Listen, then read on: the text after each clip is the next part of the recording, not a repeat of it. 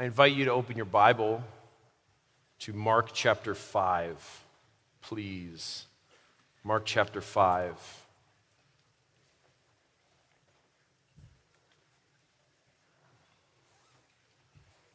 The Bible is God's mouth, and it's my prayer tonight that God would speak to you personally through His Word. And before I even read Mark chapter 5, verses 1 through 20, I want to ask God's Spirit to do just that, to speak to you through His perfect Word. Father, thank you for your Word. Bless it even in its reading. Help those who are far off from you to be overcome by the power of your word. Father, convict of sin, show lostness, expose hypocrisy, and be seen tonight through your word as high, exalted, powerful, and able to rescue and change and reassign. Father, use your word in these students' lives, I beg of you. Thank you that you are by nature a Savior. In Jesus' name, amen. Mark 5, you can follow along starting in verse 1. They went across the lake to the region of the Gerasenes. When Jesus got out of the boat, a man with an evil spirit came from the tombs to meet him. This man lived in the tombs, and no one could bind him anymore, not even with a chain. For he had often been chained hand and foot but he tore the chains apart and broke the irons on his feet. No one was strong enough to subdue him. Night and day among the tombs and in the hills, he would cry out and cut himself with stones. When he saw Jesus from a distance, he ran and fell on his knees in front of him. He shouted at the top of his voice, What do you want with me, Jesus, Son of the Most High God? Swear to God that you won't torture me. For Jesus had said to him, Come out of this man, you evil spirit. And then Jesus asked him, What is your name? My name is Legion, he replied, for we are many. And he begged Jesus again and again not to send them out of the area. A large herd of pigs was feeding on the nearby hillside. The demons begged Jesus, Send us among the pigs. Allow us to go into them. He gave them permission, and the evil spirits came out and went into the pigs. The herd, about 2,000 in number, rushed down the steep bank into the lake and were drowned. Those tending the pigs ran off and reported this in the town and countryside, and the people went out to see what had happened. When they came to Jesus, they saw the man who had been possessed by the legion of demons sitting there, dressed and in his right mind. And they were afraid. Those who had seen it told the people who had happened to the what had happened to the demon possessed man and told about the pigs as well. And then the people began to plead with Jesus to leave their region. As Jesus was getting into the boat, the man who had been demon possessed begged to go with him. Jesus did not let him, but said, Go home to your family and tell them how much the Lord has done for you and how he has had mercy on you. So the man went away and began to tell in the Decapolis how much Jesus had done for him. And all the people were amazed. This is the very word of the living God. Power is a funny thing. Usually, when people are met with power, they respond to it. This week, some of us who dwell in California witness the power of weather for the first time in a long time. In California, we don't have weather, just the movement of the ground, either in earthquakes or mudslides. Dangerous, but hardly weather. And when we saw those bolts of lightning across the sky here in this beautiful mountain scene, we were aware of the power of that vivid and frightening electricity. Whenever people are confronted with power, they usually respond in some way. Those of you who have the freedom of wheels, in other words, you have your driver's license. You are the object of covetousness, the, the 10th commandment of all the other students in the room. And when you're driving down the road and you hear a siren behind you, you have a response to it, don't you? You think, the popo, they're after me again. because you know they have the power to revoke that one thing that you've worked so hard to have your driver's license. When people experience power, they usually respond to it. Sometimes people respond to power in a cynical way. They don't trust power, they mistrust authority. And so, whether it's political power or even power in a classroom, they despise someone being in charge. People usually respond in some way to power. It's fascinating to me that when you read through the testimony of the eyewitnesses of Jesus' earthly ministry Matthew, Mark, Luke, and John they continually focus on the power of Jesus. In the story we're looking at tonight, it's a story that's all about power. And the reason I want to explain it to you this evening and show you what it means is that if we are talking about at this camp to live as Christ, then I want you to know who you're dealing with. Because some of you have a conception of Jesus that is less than powerful. And I would love if some of you encountered his power tonight for the first time. And I would love it if God would be so kind as to bring some of you to a fresh awareness of the power of Jesus tonight through an encounter that Jesus had with a man who was tortured and shattered and in great distress.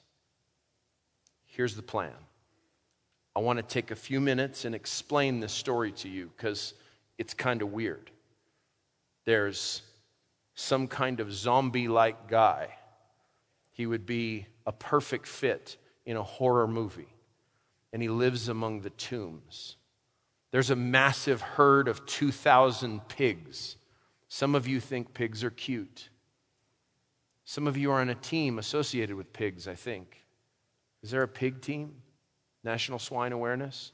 I think, I think we canceled that one. Never mind. And there's just a lot of parts of this story that are so unusual to us. So I want you to, first of all, understand it. And that's what I want to spend just a few minutes explaining the story. And then I'd like to tell you three ways that I think you must respond to this story. I think there's three obvious ways you must respond. And then finally, I would like to show you how this story connects to a greater story. How this story connects to a greater story. So, the plan.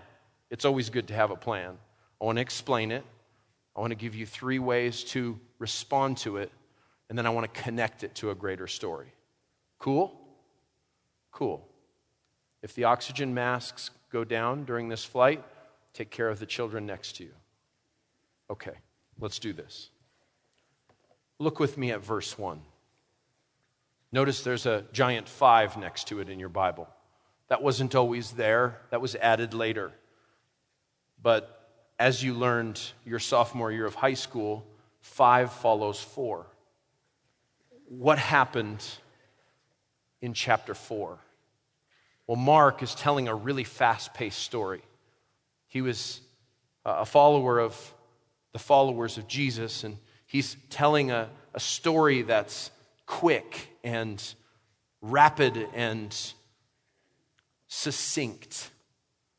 And so he likes to use a word immediately, immediately, immediately, and, and moving through the life and ministry of Jesus, making a, a beeline to the cross. And he's quickly moved through several stories that other gospel writers take a long time to tell. He's told about uh, Jesus' relationship to the Sabbath, something very important to the Jews of his day. He's already appointed the 12 apostles. The crowds are massive and they're following Jesus everywhere. Jesus has already restored the ability of a paralyzed man to walk. Jesus has had uh, an encounter with the satanic already at this point. He's already told some of his most famous sayings and parables. Multitudes of people have been healed. Jesus has modeled his prayer life. Leprosy, a disease that everyone was afraid of, has been defeated by the power of Jesus. And now they had just seen, the disciples had just seen this massive and seemingly demonic storm try to flip their boat over, and they were far more afraid of the power of Jesus when he told the storm to be quiet. That's what happened in chapter 4. The disciples have been through a lot following after this rabbi Jesus.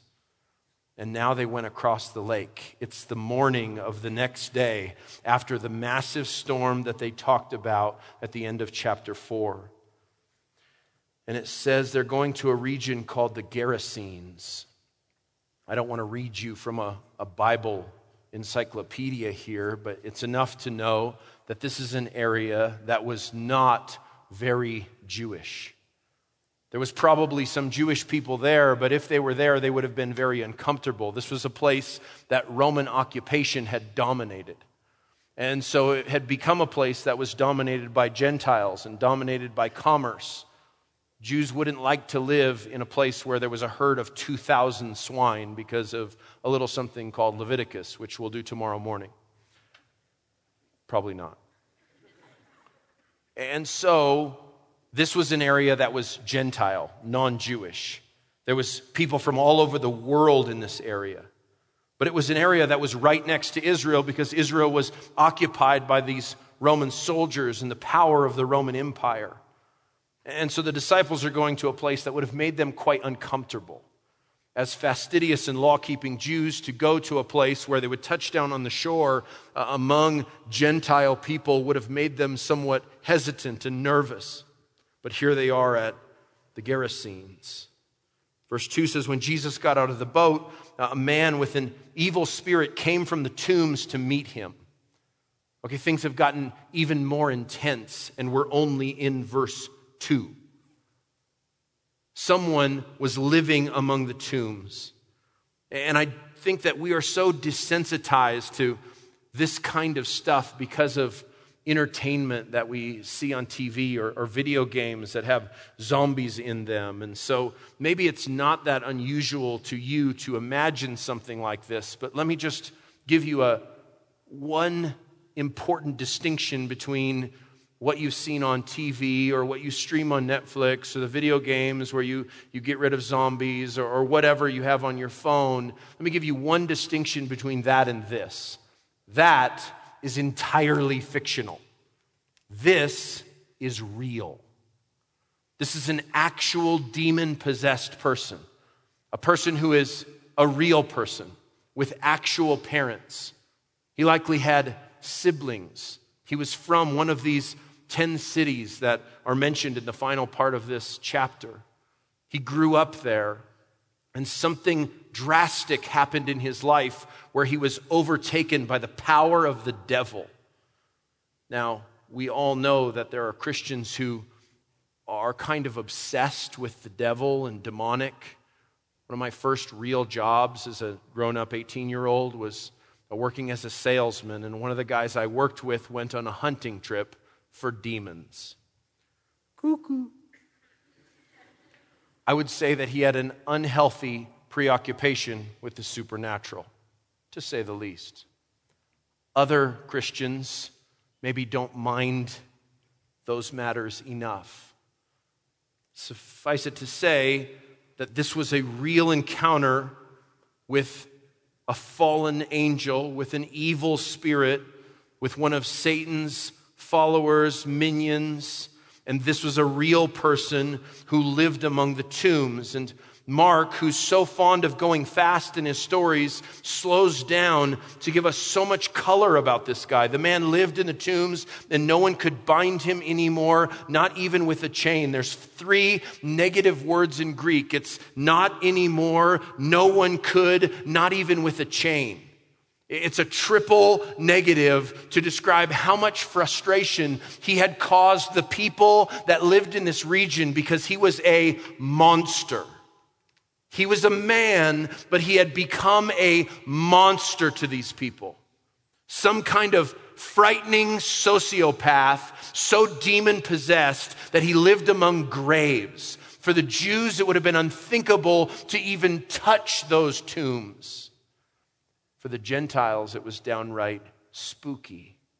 And so this guy lived among the graves and he had caused the townspeople so many problems that they tried to tie him up. And it wasn't just a chain, it was three different words they used after three negative words about not even anyone and not even with a chain and no one so far. Then it says that it was a chain and a chained hand and foot and tore the chains apart and broke the irons on his feet. So they had tried chains. And then when chains didn't work, they tried bigger chains. And when they tried bigger chains, chains. Those didn't work. They tried irons.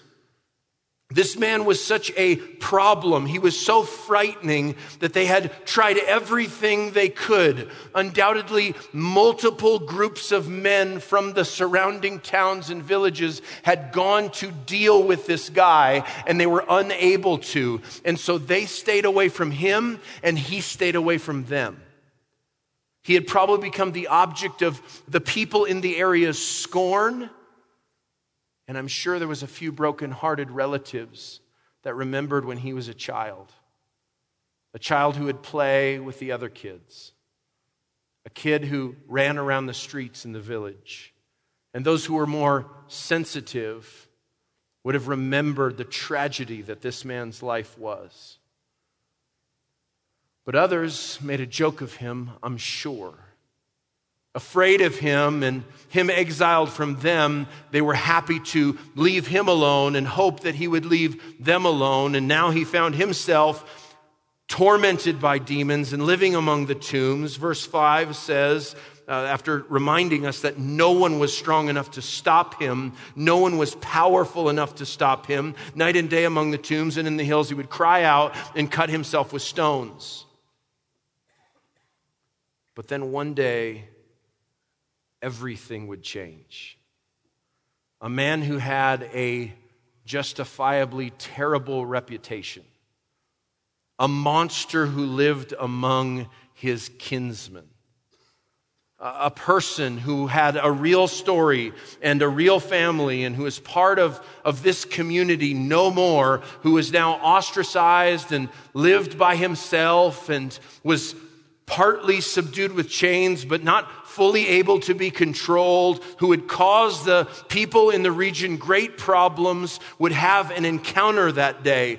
Days before that were marked by self punishment. He would somehow try to carve these demons out of himself with sharp stones. His flesh would have been slashed and bleeding. This man was a monstrous mess, a person, a real person made in the image and likeness of God, a person with a mom and a dad, a person who was part of a family. They were still alive. We hear about them at the very last part of this verse. A person who had been transformed into something less than a person.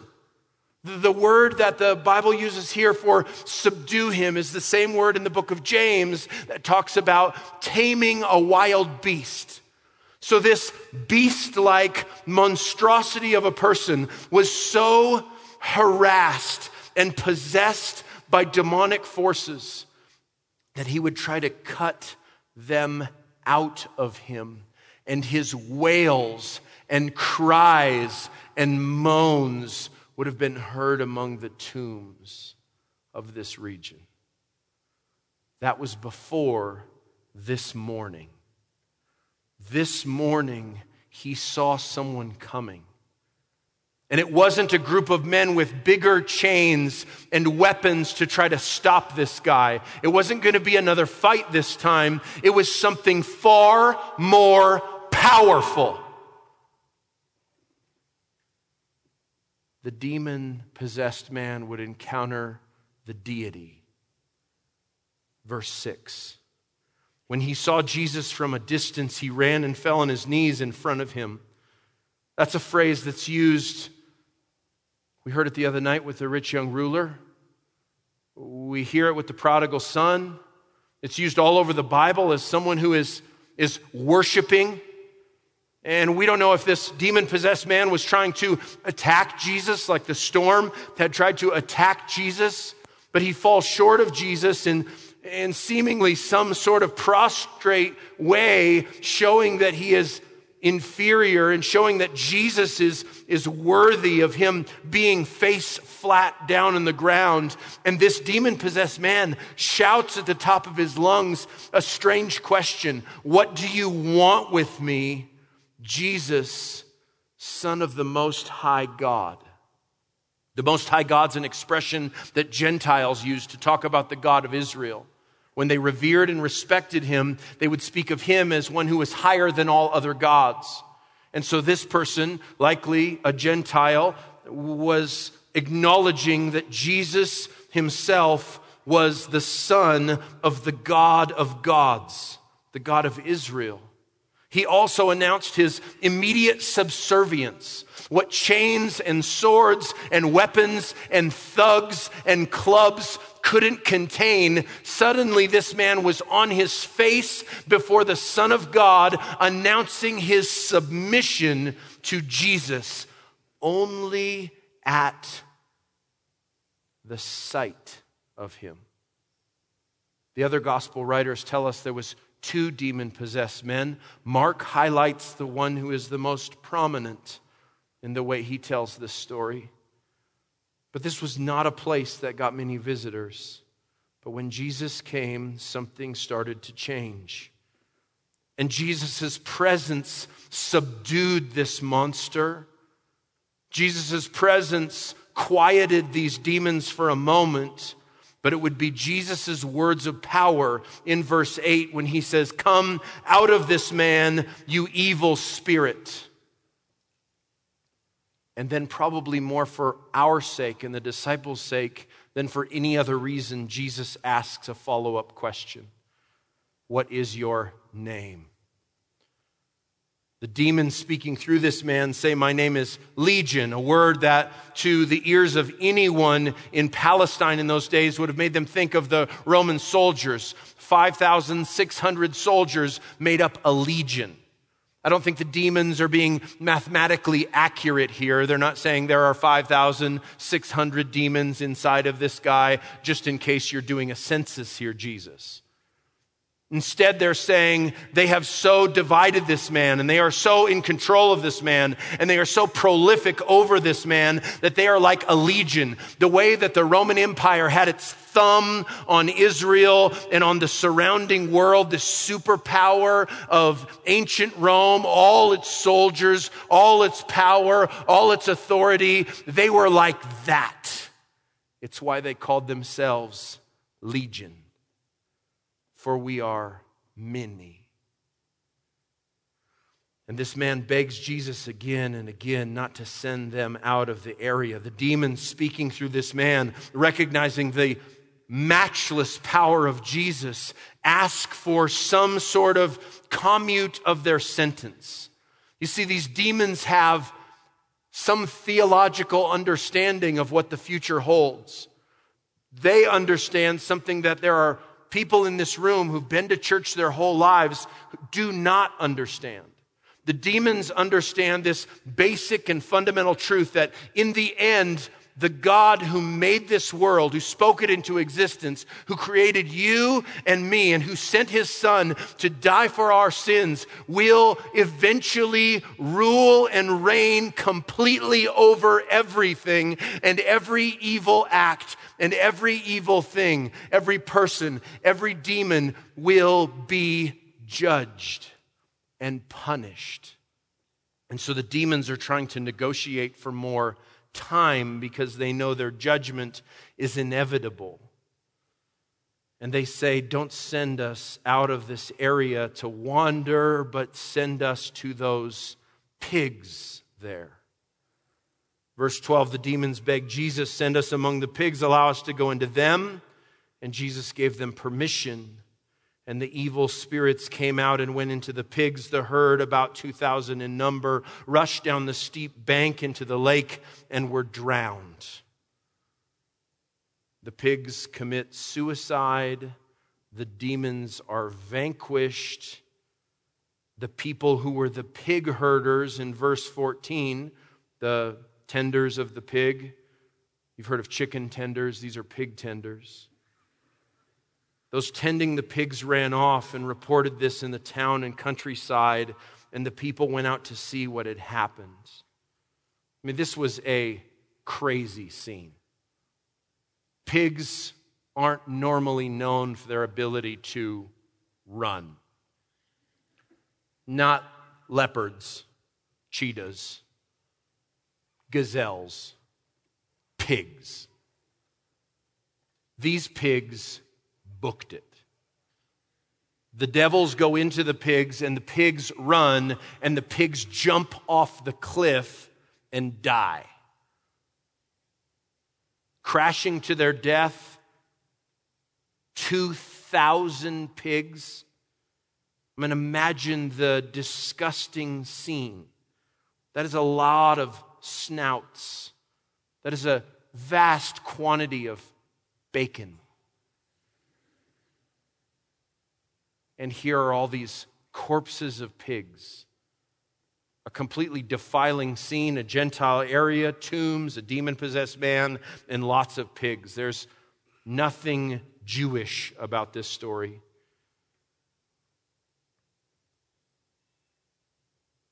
But I want you to look a little closer at how the people respond, verse 15. When they came to Jesus, they saw the man who had been possessed by the legion of demons sitting there, dressed and in his right mind, and they were afraid. You see, the people who saw this miracle, this deliverance, this exorcism, responded the same way the disciples responded when Jesus told the storm to be quiet. A dangerous and potentially demonic kind of storm attacking Jesus' boat. Jesus speaks a word and the storm is over. This dangerous and demonic monstrosity of a man, shattered, though made in the image and likeness of God, once part of a family, but now destroyed by self inflicted violence and by uh, being a danger to his community and living among the graves, now is completely changed in a moment by a word from Jesus.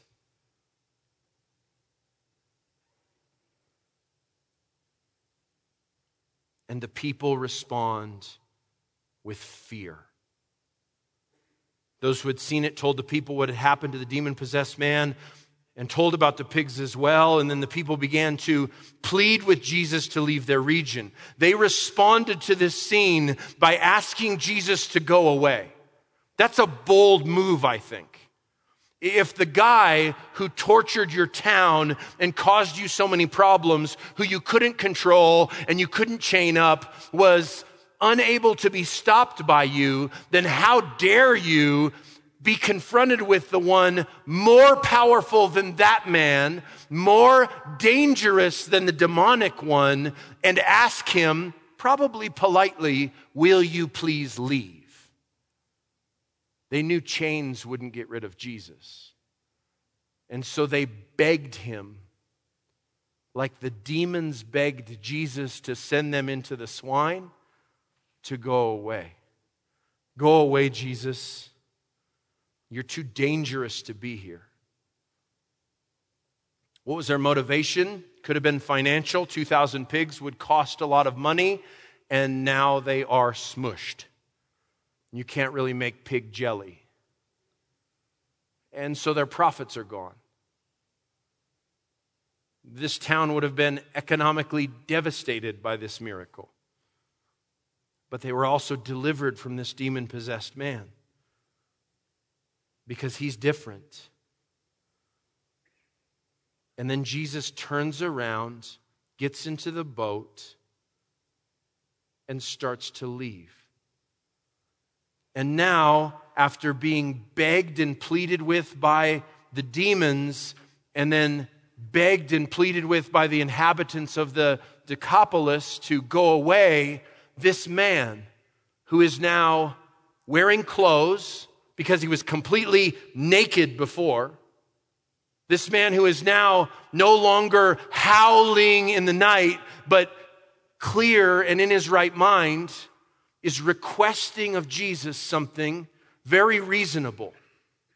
This man who was hurting himself and hurting others is now no longer wandering among the tombs like a monster or like a zombie. Instead, he's seated.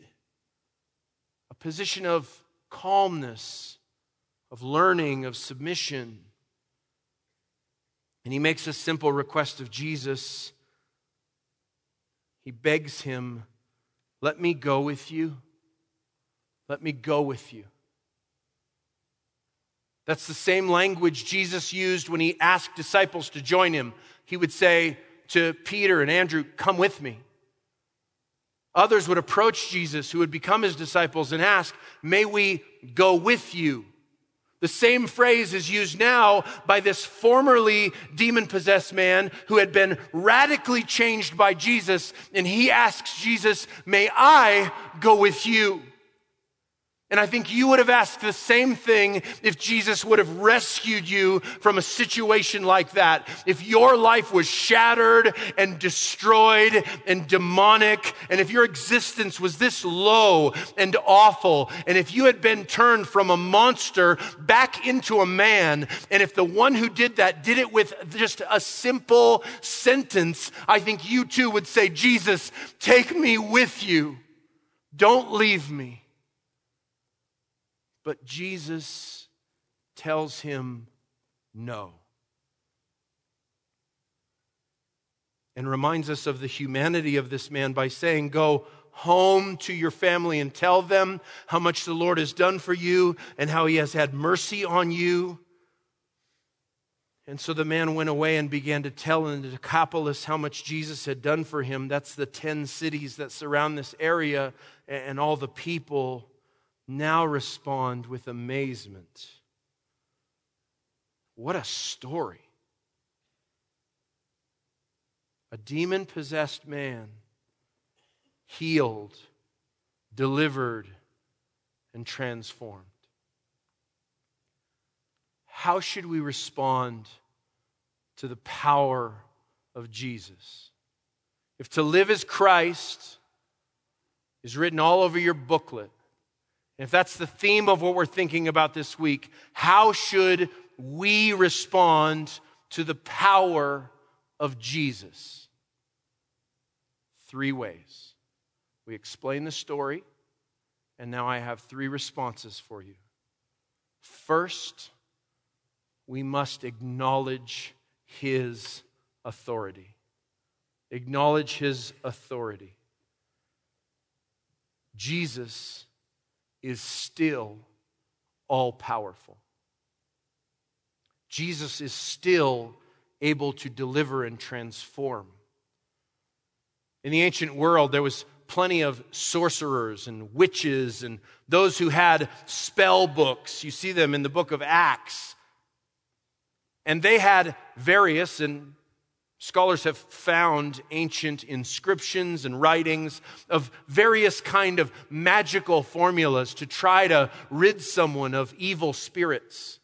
And they go on for pages and pages, and they involve lots of rituals and lots of formulas and lots of ingredients and you got to stand a certain way and say a certain thing, and the incantation is this and this and this, and those things were absolutely powerless. It was the demonic versus the demonic. Jesus, with a simple sentence, come out of this man, you evil spirit, gets rid of whatever hundreds of demons possessed this man and harassed this man and tried to ruin this man with simply his words. Because Jesus has all authority. The Bible is the mouth of God. And when Jesus speaks, he speaks through the scriptures. And Jesus is speaking still. He has spoken to you repeatedly. Every time you've sat in church and heard your pastor open the Bible, you have heard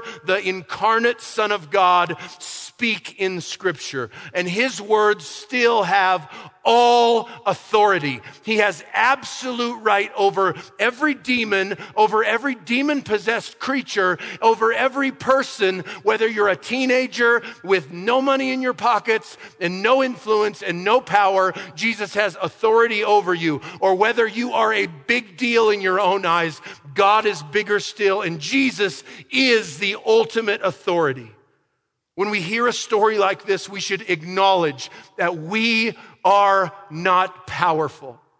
That Jesus is powerful, that we are not the ones who are in charge. We do not have final say. We do not have the ability to change ourselves. Only Jesus can do that, and he can do it with his words. Acknowledge his authority. Second, be awestruck by his power awestruck by his power. It's amazing, isn't it, to think about the transformation of this man. Naked, cutting himself, living in the graves, chasing away the people, fighting off those who tried to enslave him or, or control him, howling at the moon at night, screaming harassed and possessed by demons. And then in that scene, we see how changed he is. Sitting there, dressed, and in his right mind. Friend, the guy is sitting down, he has a shirt on, and he's speaking clearly.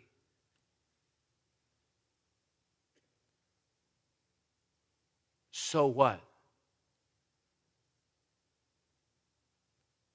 That is just the outside. That's just the outside.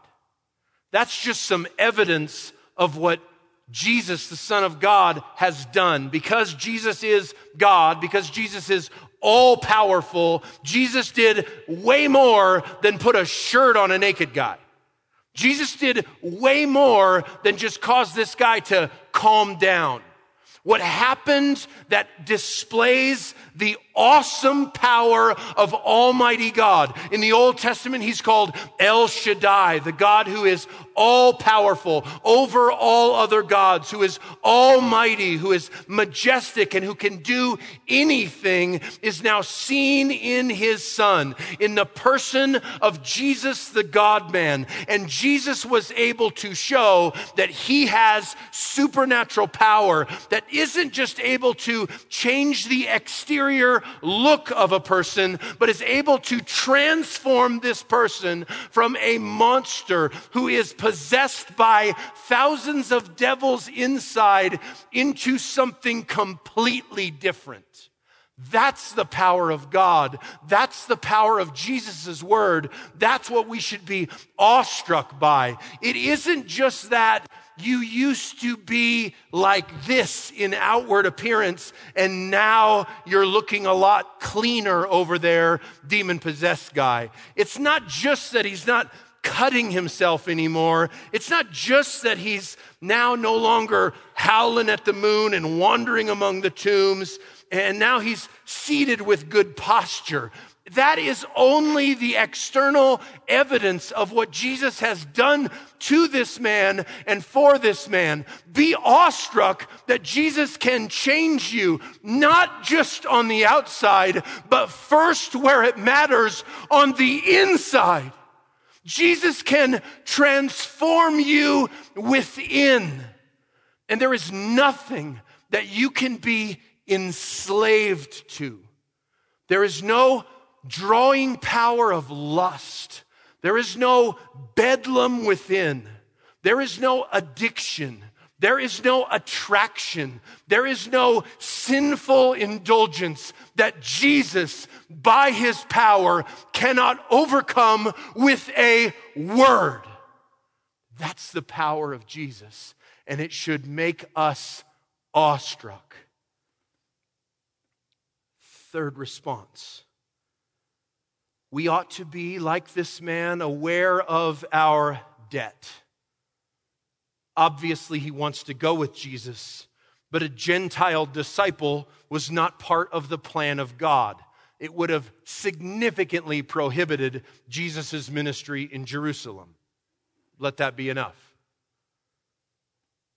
But this man knew that he owed Jesus far more than he could ever pay.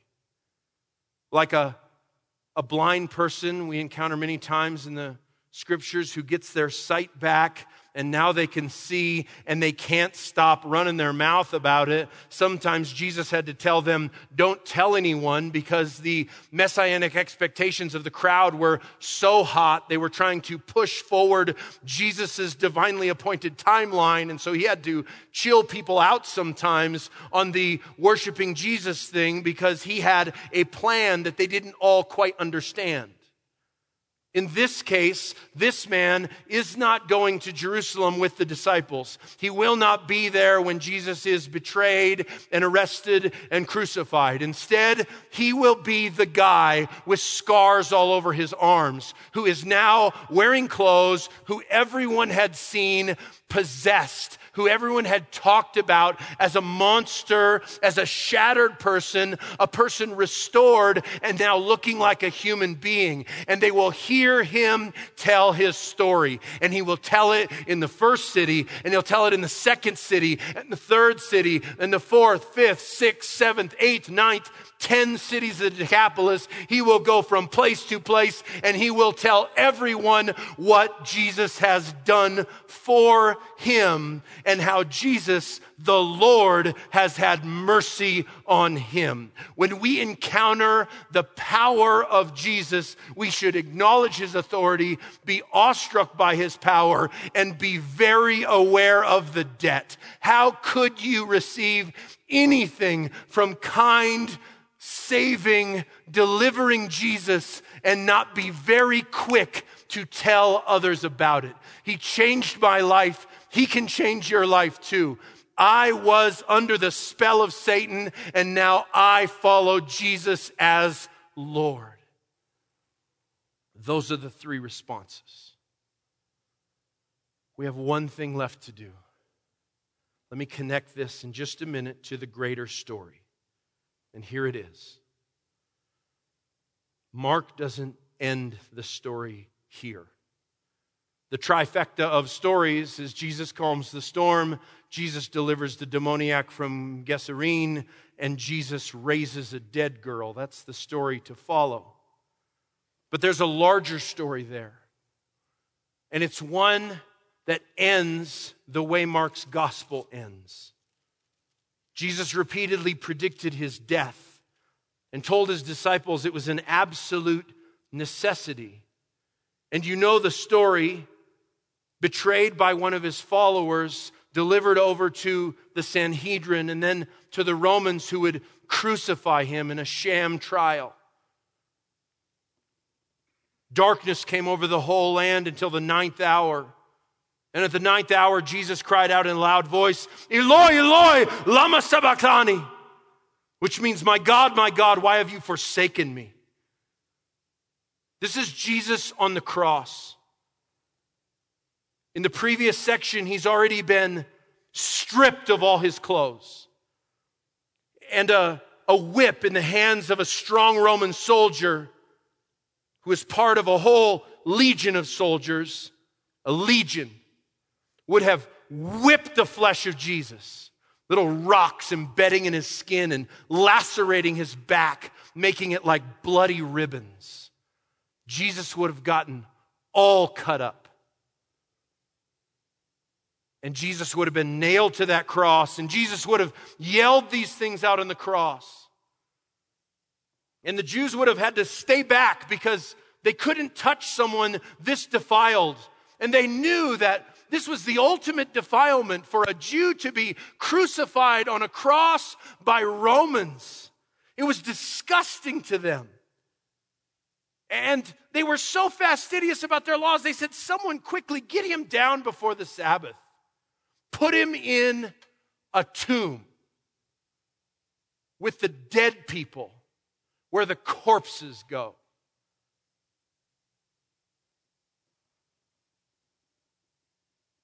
And I know Mark put this all together because his story about that demon possessed man is part of a greater story about what would happen to Jesus. You see, Jesus would be put outside of the city, Jesus would be ostracized and cut off. Jesus would be all cut up too, bloody and beaten. And Jesus wouldn't be among the tombs, Jesus would be in a tomb. And Jesus would be crying out in the darkness of night stuff that lots of people said was nonsense. They'd look at him on the cross and say he's demon possessed. But what was happening in that moment was Jesus was receiving the wrath of God. As Jesus had sent an early death and punishment to all those evil spirits that tormented this man. Now, God on that cross would judge his own son, and he would do it to demonstrate his power over sin, his commitment to justice. He would punish and kill his own son because he could not let your sin go unpunished.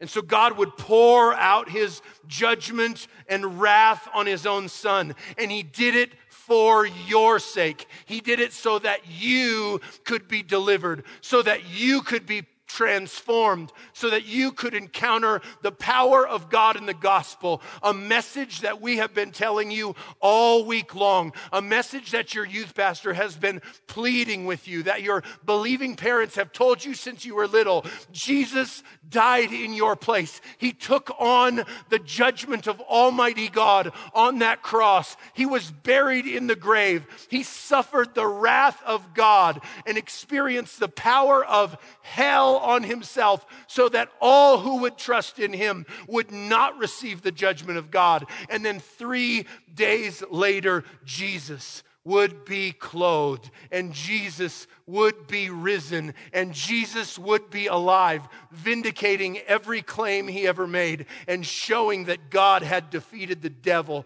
and defeated sin and made a way for you, lost person, as lost as any demon possessed monster, as controlled by sin as that man in Gennesaret that you could be changed.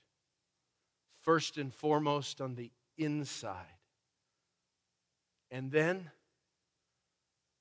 aware of your debt, awestruck by Jesus' power, and following his authority, you would go and you would tell everyone what Jesus, in his mercy, has done for you. Let's pray. Father, thank you for sending your Son as a perfect sacrifice for sinners to experience your right judgment, to be punished for our sin so that we could live forever. May we have the same boldness that that transformed man had to go back to our families and back to our towns and to tell what Jesus has done for us. God, thank you for your matchless mercy.